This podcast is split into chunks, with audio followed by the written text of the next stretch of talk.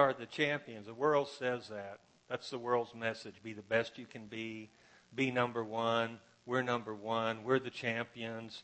We're the heroes. Uh, we even uh, refer to them as idols and icons. The people that are up here on this uh, display. You see the cricket championship of the world team was from India this year. I was just got back from India a couple of weeks ago, and you can't find anything on the sports channels except cricket. It's a huge, huge game, and uh, the fact that India won was really, really big. Uh, especially the fact that they beat, it, beat Pakistan in the championship, and that's their big rivals in more ways than just cricket. And of course, my favorite favorite team is the Texas Rangers. I'd love to have a picture of them holding up the World Series maybe uh, next year. I'm believing that's going to happen. And you should thank me for the Dallas Mavericks that are up there. I didn't. I didn't play Dirk Nowitzki's rendition of "We Are the Champions." I don't know if you've heard that, but it's a, probably the worst. Uh, he has the worst voice ever. So if you ever get a chance to invite him to sing, don't do that. And uh, then Lance Armstrong. Uh, clearly, uh, though there's a lot of questions about him, clearly he is an unbelievable athlete, and his he performs at a level nobody else can perform at. But they, they're champions, and that's the message of the world. The message of the world is that uh, we should be champions. I have a pie chart up there, and I've divided up uh, life into 10 slices.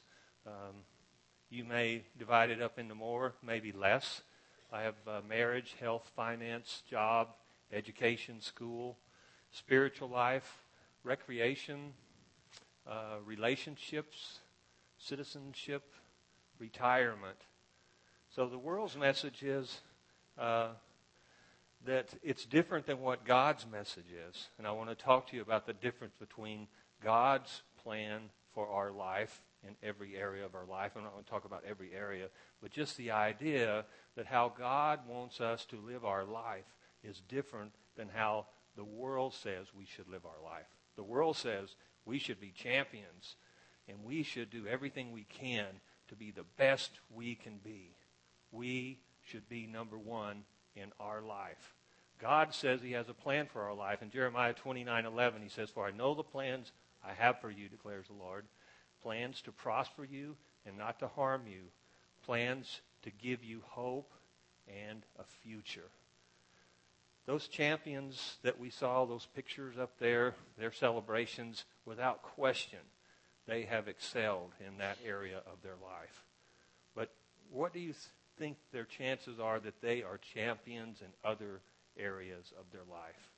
In other areas of those slices of life, in their spiritual life, in their uh, marriage, in their relationships, what you, in their finances, do you think they're champions in that?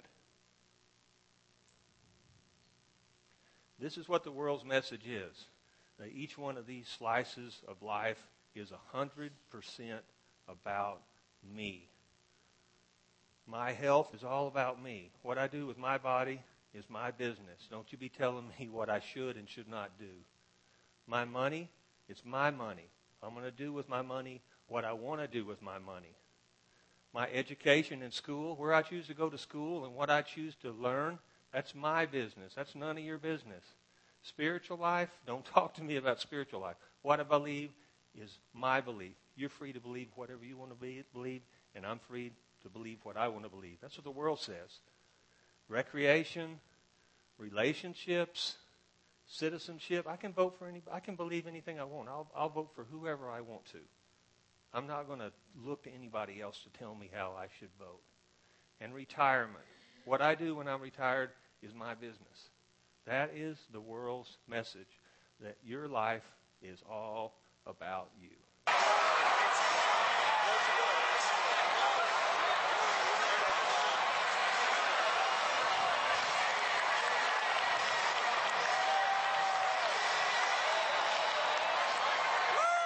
We're number one we I don't know. I've done that. I was fortunate enough to play on the championship team a couple of times, and I did it. We're number one. Um, and you probably have been in crowds where your team won, and you're saying, We're number one. We did it. We accomplished it. We're champions. But God says that in doing, going about our life, that the way that we should do it is that we should put Him first. Jesus said in Matthew chapter 6, verse 33, Seek ye first the kingdom of God and his righteousness, and all these things shall be added unto you. In James chapter 4, it says, Humble yourself in the sight of the Lord, and he will lift you up. Humble yourself in the sight of the Lord, and he will lift you up. You don't lift yourself up. If you put God first in your life, he will promote you. He is going to run interference for you. The burden is not upon you to be a champion. You want to be a champion in every area of your life, humble yourself before God, and He will lift you up. Seek His kingdom first and His righteousness, and all these things will be added unto you.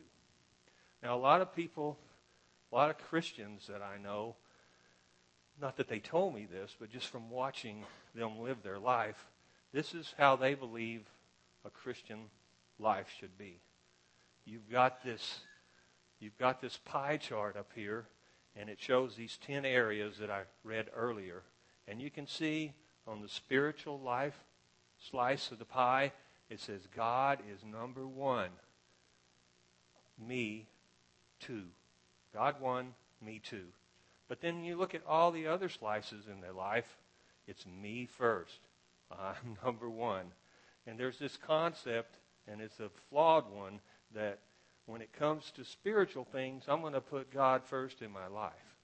But when it comes to other things in my life, that's, that's my business. So I can come to church, I can read, I can pray, and I recognize that God sits on the throne of my life.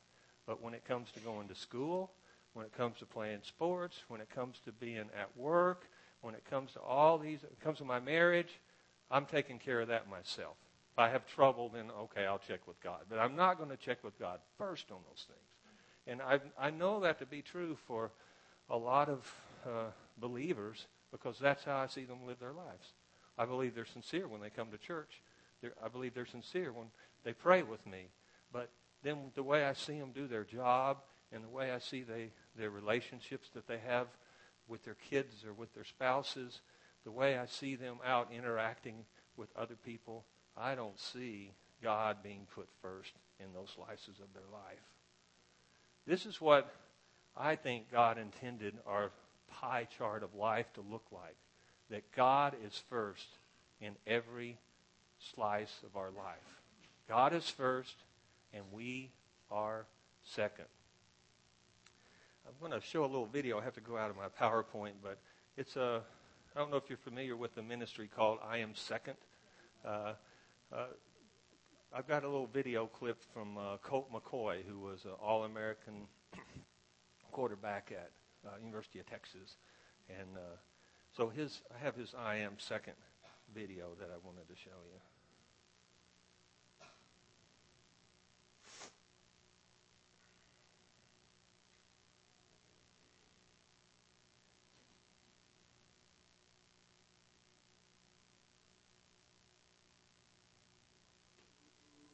There's so many things that uh, that the world signifies as success. It involves winning. It involves uh, Heisman trophies. It involves All Americans. It involves lots of money, getting paid, going to NFL. For me, I'm successful in life because I have Jesus Christ living inside me. I don't think God necessarily cares about wins and losses uh, for me at Texas think he believes about my faith and, and what am I doing to make sure that I come and live in heaven with him someday and who am I bringing with me? I feel like God has raised me. He's made me the man that I am, and He's put me where He wants me. And uh, that's at the University of Texas playing quarterback. I want to win football games worse than anybody that you know. I'm a competitor. I want to win. When I'm on the field, that's the most important thing to me is what I can do to be the best that I can be to help my team win. Uh, and afterwards, uh, I know that I played that game for God.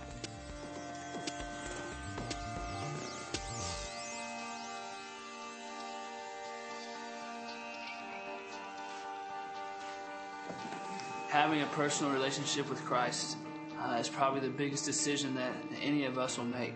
You know, it goes deeper than going to church, uh, than just acting like a Christian. If one of my teammates comes up to me and asks me, "Hey, man, how do I get to heaven?"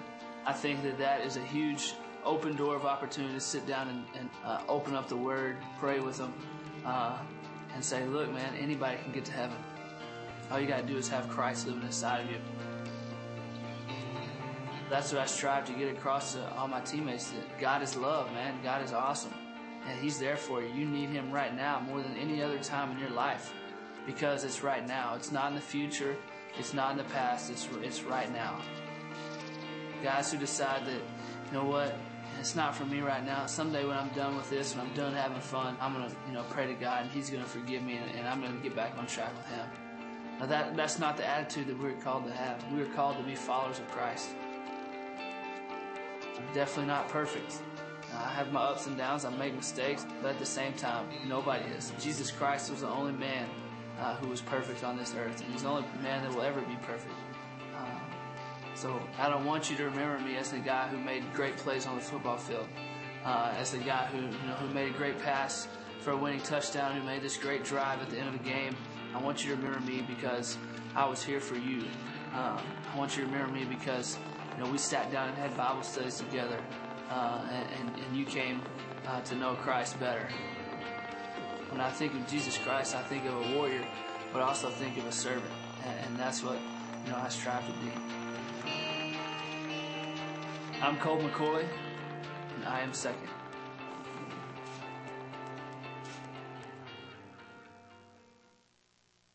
I don't know Colt McCoy. I know people who do know him very well and he's real deal. That's not just something that he did for publicity and he got a phase he was going through in his life. Uh, that's that's him. That's how he lives his life, and definitely he knows that God is first in his recreation. He knows that God is first in his school, and that was reflected in not just this video, but how he went about living his life in those areas. He's now a quarterback for the Cleveland Browns. And uh, I tell you, I didn't. I tried to find one for Tim Tebow because I am a huge Tim Tebow fan. I'm now a huge Denver Bronco fan. so, I mean, I just uh, you, you have to root for people that stand up for what they believe in, and when the public is critical of them. And uh, so, go Broncos. So when you look at the slices that I had of life, you could teach a lesson on every one of those slices. You could teach several lessons on every one of them, and I can't do that in the short period of time I have. So I chose one that's uh, probably not the most popular one to talk about. It's pretty easy to talk about, though. Our finances, putting God first in our finances. The reason why it's so easy to teach it is because Christ talked about it a lot. And there's lots of teachings in the Bible about putting God first in our finances. But a lot of what I want to be talking about, and if you turn into, you want to follow in the, along your Bible, is 1 Kings chapter 17. Uh, a lot of what I'm talking about, the principle, the principle of first, the idea of putting God first, applies across all areas of our life. So while I'll be talking about putting God first in our finances, it applies, the same principles apply to putting God first in every other area of our life. So 1 Kings uh, 17, start with verse 8. Then the word of the Lord came to him, Elijah, prophet of God, saying, Arise, go to Zarephath, which belongs to, belongs to Sidon, and dwell there. See, I have commanded a widow there to provide for you. So he arose and went to Zarephath. And when he came to the gate of the city, indeed a widow was there gathering sticks, and he called to her and said, Bring me a little water in a cup that I may drink. A little background. During this period of time, this country was going through a three and a half year period of no rain. Not a little rain, no rain. No rain for three and a half years. So you can imagine the environment that the people in that area were living in no water. Were they in an economic uh, recession? Absolutely, they were. So the first thing this prophet does when he gets to uh, this widow Three and a half years of no rain. He says, Please bring me a little water in a cup that I may drink. And as she goes to get it, he called to her and said, Please bring me a morsel of bread in your hand. Um, when you don't have water, crops don't grow. And when crops don't grow, it's hard to have what you need to make bread. So this widow says, As the Lord your God lives, I do not have bread, only a handful of flour in a bin and a little oil in a jar.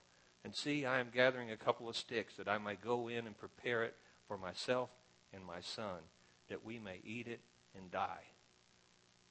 She, her response to him is, You're asking for water and you're asking for food.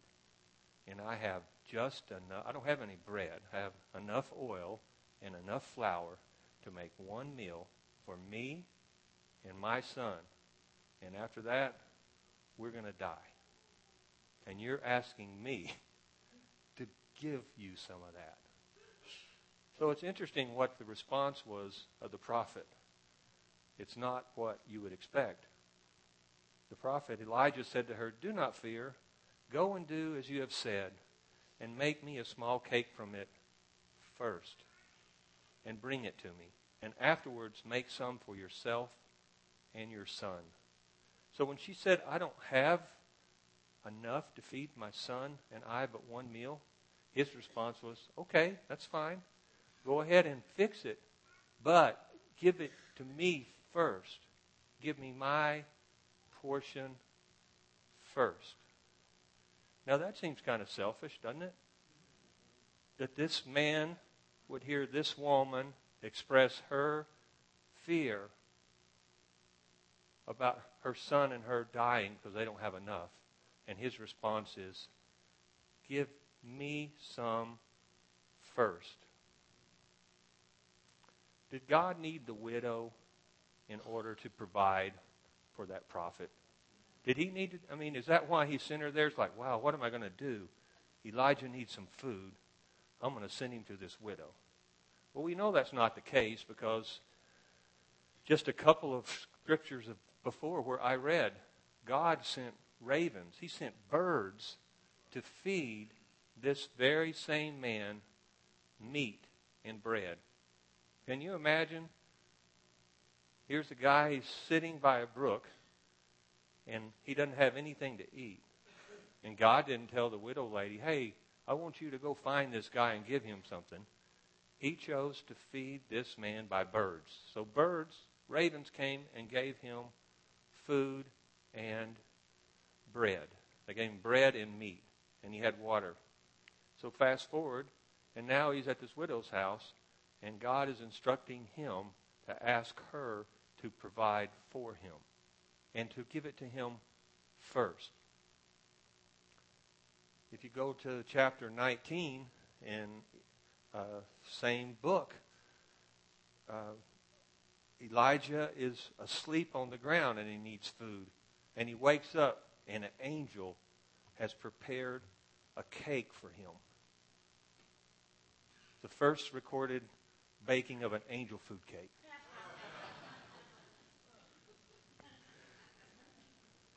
and there's a theme there if you get it. JP, can you stand up and and uh, Greg, Alan? The theme is he asked the lady for cake, and an angel made him cake. Righteous men like cake.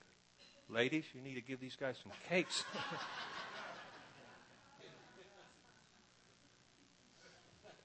God did not need the widow to provide for Elijah. God didn't send him to the widow for the widow to provide for Elijah. He sent him to the widow so God could bless the widow. Obeying God, putting God first in our life, positions us to be able to receive from God. God, in this case, tested this woman by saying to her through the prophet, Give it to me first. Do you trust me enough to give it to me first? If you want to see miracles in your life, then you have to put yourself in a position to receive miracles. And that position to receive miracles is the position of second place. It goes against everything the world teaches you. Me, me, me, me is what the world teaches you. What God teaches you is to humble yourself in sight of Him, and He will lift you up.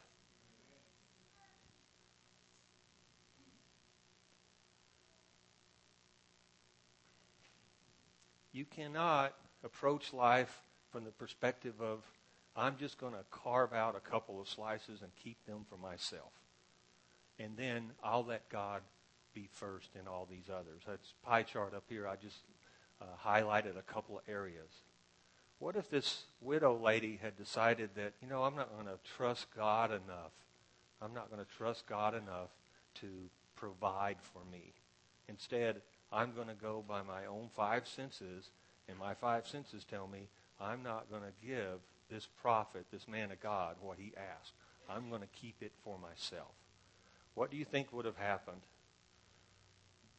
Well, here's what happened because she did do what God asked her to do. Here's what happened because she put God first. It says, For thus says the Lord God of Israel, the bin of flour shall not be used up, nor shall the jar of oil run dry until the day the Lord sends rain on the earth. So she went away and did according to the word of Elijah, and she and he and her household ate for many days. The bin of flour was not used up, nor did the jar, jar of oil run dry, according to the word of the Lord which he spoke by Elijah. And it wasn't so much that by her obeying God that she was able to feed her son, but there was another miracle that happened. When God sent Elijah to her, it wasn't just to feed her. It wasn't just to keep her son alive because he didn't starve to death. I think God knew what was going to happen to her son. If you read in chapter 17, verse 17, it says, Now it happened after these things that the son of the woman who owned the house became sick, and his sickness was so serious that there was no breath left in him. And he stretched himself out on the child three times and cried out to the Lord and said, O Lord my God, I pray, let this child's soul come back to me. Then the Lord heard the voice of Elijah, and the soul of the child came back to him, and he revived. Because this woman understood the principle of first, whether she knew it by the principle of first or whether she just knew that you put God first in your life, because she did that, she and her whole household was provided for, and her son was raised from the dead. She saw a miracle happen in her life because she put God first in her life. You want to see miracles happen in your life? Remember, the principle of first applies to more than just your finances. You want to see a miracle happen in your job? You want to see a miracle happen in your relationships with your children? You want to see a miracle happen in your marriage? Put God first in those areas. If you're retired, you want to see a, re, a miracle in your retirement, put God first in your retirement. I was talking to Ken this morning. Ken and Barbara great example of living a godly life in your later years. Um, and Ken was saying, you know, this retirement thing's not all it's cracked up to be. Uh, Barbara thinks I can't remember things, so she's always after me to write things down. So he was saying last night they were watching TV, and uh, Barbara said, I want some ice cream. So he got up to go get her ice cream, and she said, You better write that down, you'll forget it. he said, I will not forget it. So he goes just a little further, and she says, I'd like some strawberries on top of that. And he said, Okay, okay. She said, You better write that down, you'll forget it. He said, I will not forget to put strawberries on your ice cream. So he, just as he's getting to the kitchen, she hollers out, and put some whipped cream on it and write that down or you'll forget it. So Ken mumbles, I will not forget it. Time passes. Here he comes. He's got a plate of bacon and eggs. he puts it in front of her, and Barbara says, I told you to write it down. I wanted toast.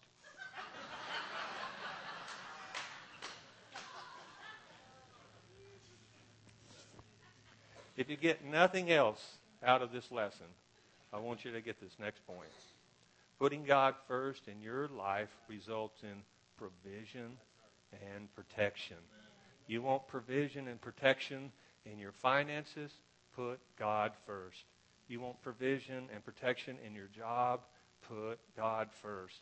You want provision and protection in your marriage, in relationship with your children, in every one of those slices I had up there. In other words, in your whole life, if you want to have provision and protection, put God first in your life. The Word of God says that when, when we put Him first in our finances, that He will open the windows of heaven and pour out blessings upon us, and that He will rebuke the devourer. So not only does He provide for us in lavish ways when we put Him first in our life, but He also rebukes the devourer, the one that wants to destroy us and everything we have. So why don't we put God first in our life? Why don't we put Him first in our finances? In Genesis chapter 4, I think there's a key to that as to why we don't put God first in our finances. Surely it requires faith to put God first. It, I mean, the widow, here her son is about to starve to death. It required faith and trust for her to give first to the prophet before she provided for her own. So, in addition to faith and trust, I think there's another thing that comes out as to why we may not put God first in our finances. Now, Adam knew Eve, his wife, and she conceived and bore Cain and said, I have acquired a man from the Lord. Then she bore again. This, this time, his brother Abel. Now, Abel was a keeper of sheep, but Cain was a tiller of the ground. And in the process of time, it came to pass that Cain brought an offering of the fruit of the ground to the Lord. Abel also brought of the firstborn of his flock and of his fat, of their fat. And the Lord respected Abel and his offering. But he did not respect Cain and his offering. Why didn't he respect Cain's offering? He respected Abel's offering, but not Cain's. Abel's a rancher, raises sheep. Cain's a farmer, raises crops. It wasn't because well, it wasn't because he didn't give an animal. He gave what he had of the labor of his hand. He gave his, his offering of fruit. But the difference is the thing that Abel gave was the first. Abel gave the first. He recognized that the principle of first is I put God first in my life. So whatever comes into my hands, whatever God has blessed me with, I'm going to give him the first of it. I'm not going to wait and see if I have enough left for me, and then if there's any left over, then I'll give it to God. And that's what Cain did. Cain did not give his first to God. He waited and gave less than his first to God. He did not trust God enough, or he didn't have enough faith in God. Or there was some other issue that was going on in his life, and in this case, that was, that was it. It was something else, and we'll talk about that in just a second. And Cain was very angry, and his countenance fell. So the Lord said to Cain, Why are you angry? And why is your countenance fallen? If you do well, will you not be accepted?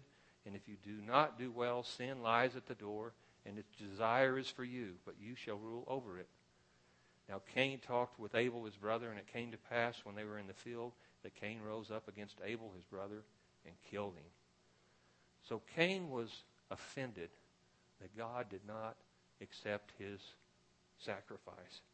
Cain was offended that God would not accept being second. So why is God so adamant that he be first and not second? Is he an egomaniac? He's like, I've got to be first, or uh, you're not going to do well. That's, that's not the case. God is not that way. It's important that we put God first in all areas of our life. So while I'm talking about putting God first in our finances, I want to just step away a little bit and talk about the importance of putting God first in your job. Because it's, as Colt McCoy was saying in his I Am Second, the way we live our life and the things we go about doing, it's much deeper and much more important than just the things that we do. If you've allowed God to place you in a certain place to work, then while you're working there, it's not just to make money. He puts you there for a reason. So in this Stephen Baldwin I Am Second video, it's about three minutes long, you're going to see a small little piece in there, or you'll hear small little piece. It's about how he was impacted by someone who worked for him.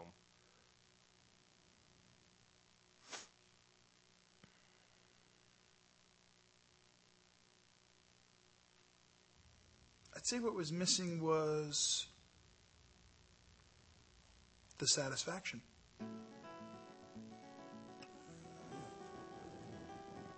My life before Christ was uh, focused on making money. My life before Christ was a totally day in and day out uh, existence that was uh, unbeknownst to me at the time, uh, uh, an existence of self absorbance. Um, and, you know, just doing what you normally do when you're trying to maintain a career in the movie business. Loving Jesus is what's most important to me. And I know, I know that sounds hokey, but it's the truth. My life is God's life in me for Him to do with what He wants. my wife and I were living in Tucson, Arizona about 16 years ago almost, and through the family, we hired this cleaning woman. She's working with us for about two weeks, and my wife kind of notices her singing that she does every day in her work.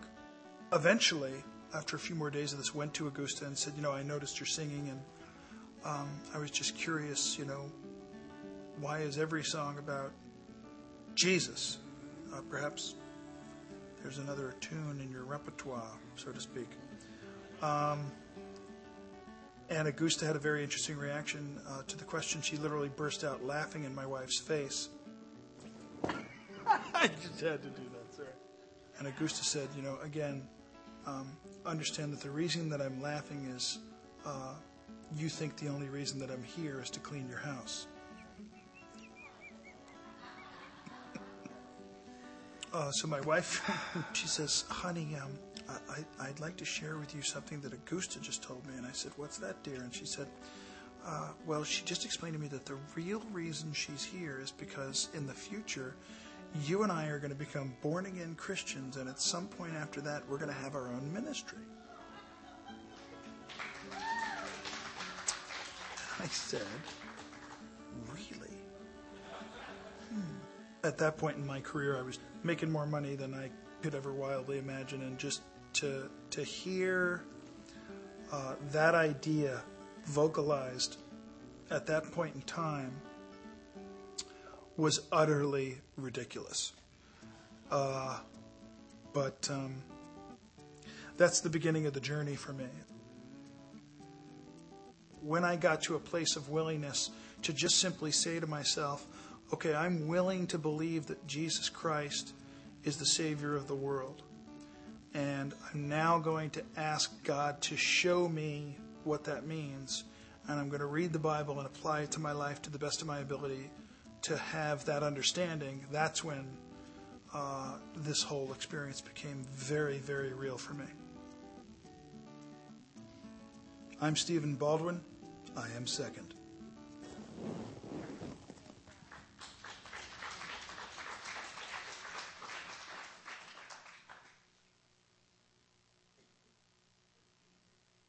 what's required to put God first in your life faith and trust. And um, we've seen the evidence in this church of, of uh, members of the youth getting a vision of putting God first in their life, in their school, in their relationships, in their recreation. And when we saw that happen, we had services here where this place was full of youth from Granbury and it wasn't because of what was being taught or when we call the truth and the gospel, but there were kids in that group that got this principle of first, putting God first in their life. And it was contagious. What they had, the other kids in their group wanted. And they brought them. They brought the good kids and they brought the outlaws. I mean, we had some tough kids running around this church. But God did a work in so many of their lives, and it took just a few kids understanding this principle of first, putting God first in their life. And these kids understood it too. They put it even first in their in, in principle of their finances. So you may think, well, Lord, I work at Subway and make minimum wage. What does that matter that I give a tenth of what I make to God? It matters a lot. God doesn't need anything from us. The richest person in this room is going to give, if they tithe, they're going to give more than anybody else in this room would give, probably. But it's not the amount that the richest person in the room gives. It's that he has the heart and he recognizes putting God first in my life is what I need to do. I'm trusting God with my finances. And that's why those individuals are doing so well, because they trust God with it. Trust God with a little, and you'll learn to trust God with a lot. One of the greatest uh, revival leaders in that group was uh, Aaron Gomez. His parents are here. Let's just stretch our hand out for them. Lord, we just thank you for the power and the principle of your word and the power and truth and the principle of first. And we thank you, Father, you're going to honor the Guzmans, honor their service, honor Aaron and his service, and trust and faith in you, and that you will get, provide provision, you will provide protection, and we'll see a miracle done in that life. In Jesus' name, amen. So, leaders have gone before you. The foundation's been laid in this church with the youth and in your schools and in the city for this congregation here to have revival among the youth in this, this, this city. It's really up to you to do it. Catch that principle. Put God first in your life. Faith and trust. So I said, what, what was the issue with Cain? Was it faith or was it trust? Jude chapter 1, verse 11 says, Woe to them, for they have gone in the way of Cain, have run greedily in the error of Balaam for profit, and perished in rebellion of Korah. Greed and rebellion was Cain's problem. He was greedy. He wanted to hold on to what God had given him.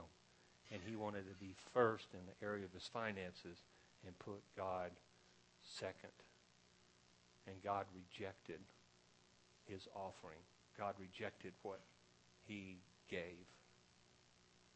God feels strongly, strongly about this, not just in our finances, but in every area of our life. But I think one of the reasons he feels so strongly about it is because he gave his first fruits. In 1 Corinthians chapter 15, verse 20, it says, Now, but now Christ is risen from the dead and has become the first fruits of those who have fallen asleep. For since by man came death, by man also came the resurrection of the dead. For as in Adam all die, even so in Christ all shall be made alive, but each one in his own order. Christ the first fruits, afterward those who are who are Christ at his coming. Jesus gave his first, uh, God gave his firstborn born for us. And for us to offer anything less than to put God in first place in every area of our life it is offensive to God. Cain was offended that God rejected his offering. God was offended. God was offended that he was not allowed to be put in first place. Not because he's an egomaniac, but because he loves us so much, he knows what's best for us. And what's best for us is that we humble ourselves in the sight of the Lord, put him first, we're second, and he will lift us up. The Gospel of John 3:16, we all know it. For God so loved the world that he gave his only begotten son that whoever believes in him should not perish but have everlasting life. But you ever thought about reading it this way? Read this with me. For God so loved the world that he gave his firstborn, his first fruits, that whoever believes in him should not perish but have everlasting life. Putting God first in our life positions us to prosper It provides divine protection. It positions us to see miracles. It testifies of our belief in Christ, and it testifies of our faith and trust in the Lord. Those are some powerful truths. It can change your life forever if you can recognize the power of the principle of first. if you can humble yourself enough to say, I am second. I've never been to a sporting events where at the championship game, when it ended, the losing team crowd stood up and chanted, I'm number two. I'm number two. I've never heard it. It doesn't happen. But that's what God is asking us to do. What's your victory cry? Is it, I'm number one? Or is it, I am second? Let's practice. Stand up. This is totally foreign. Shake, you can come on up here if you'd like. So we're going to do this not, but for maybe 15 seconds. You're number one up here. You're number one. You're number one. You're number one. You're number one. You're number one. Okay. I'm number two. I'm number two. I'm number two. I'm number two. Thank you. I am second. Alan, yours.